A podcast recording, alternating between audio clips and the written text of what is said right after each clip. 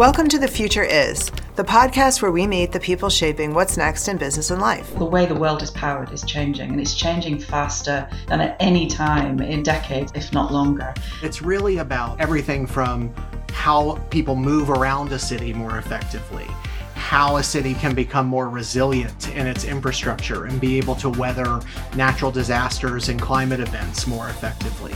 Really, all in all, how does a city serve its people better? If you think about carbon capture, it's like putting a great big washing machine on the back of those plants and capturing the carbon dioxide so that it can be sent to pipelines or to sequestration or sent for utilization. How do we seamlessly bring in generative A I that can aid and assist operators, workers, and field technicians to do their jobs better and impact their productivity?